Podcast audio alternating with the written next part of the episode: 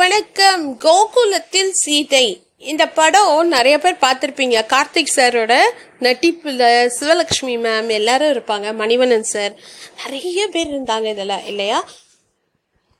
கரண் அவர்கள் இருந்தார். நிறைய நிறைய பேர் இருந்தாங்க. பட் இந்த கதை வந்து ரொம்ப காம்ப்ளிகேட்டடாக இருந்துதான். இந்த படத்தை எடுத்தது வந்து Agathiyan sir music Deva sir so நம்ம எல்லாரும் இந்த படத்தை பார்த்துருப்போம். நான் நேற்று இறைச்சியை யூடியூப்பில் பார்க்கும்போது இந்த படத்தோட பாட்டு ஒன்று ஃப்ளாஷ் ஆச்சு.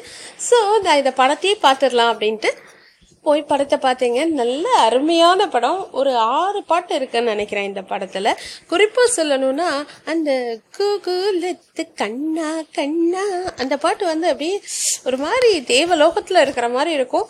பாடினது எஸ்பிபி சாரும் சித்ரா மேமும் இன்னொரு பாட்டு இருக்கு அதில் வந்து எந்தன் குரல் கேட்டு அப்படிங்கிற பாட்டு சித்ரா மேம் பாடியிருப்பாங்க. எவ்வளோ அழகழகான வரி தெரியுங்களா? அதை நம்ம இன்னொரு நாள் பேசிக்கலாம். பட் குறிப்பாக இந்த படத்தை பார்த்தீங்கன்னா ஒரு டூ த்ரீ த்ரீ லைன்ஸ்குள்ள கதை சொல்லு அப்படின்னு சொன்னால் ரிஷி அதாவது கார்த்திக் சார் வந்து ஒரு பெரிய பெரிய மல்டி மில்லினியர் பணத்திலேயே மிதக்கிற ஒரு பையன்.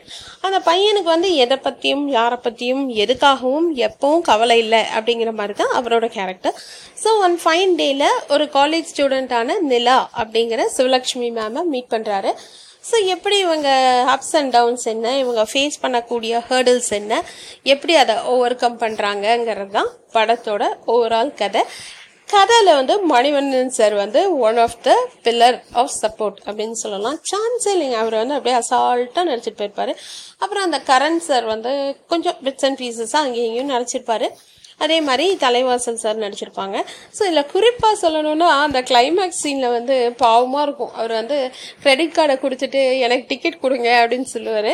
ஸோ இதுக்கெல்லாம் கொடுக்க மாட்டோம் அப்படிங்க. இதெல்லாம் வந்து யதார்த்தமான ஒரு நிகழ்ச்சி அப்படின்னு சொல்லலாம். இந்த படம் ஆயிரத்தி தொள்ளாயிரத்தி தொண்ணூறுகளில் வந்தது. குறிப்பாக சொல்லணும்னா ஆயிரத்தி தொள்ளாயிரத்தி தொண்ணூற்றி ஆறில் வந்த படம். இந்த படம் முடிஞ்சால் நீங்கள் பாருங்கள் ஓரளவுக்கு பார்க்கலாம் இந்த படத்தை. அவுட் ஆஃப் ஃபைவ் வந்து நான் தாராளமாக ஃபோர் ஸ்டார்ஸ் கொடுத்தேன் ஒரு நீட்டான படம் அப்படின்னு சொல்லலாம். தேங்க்யூ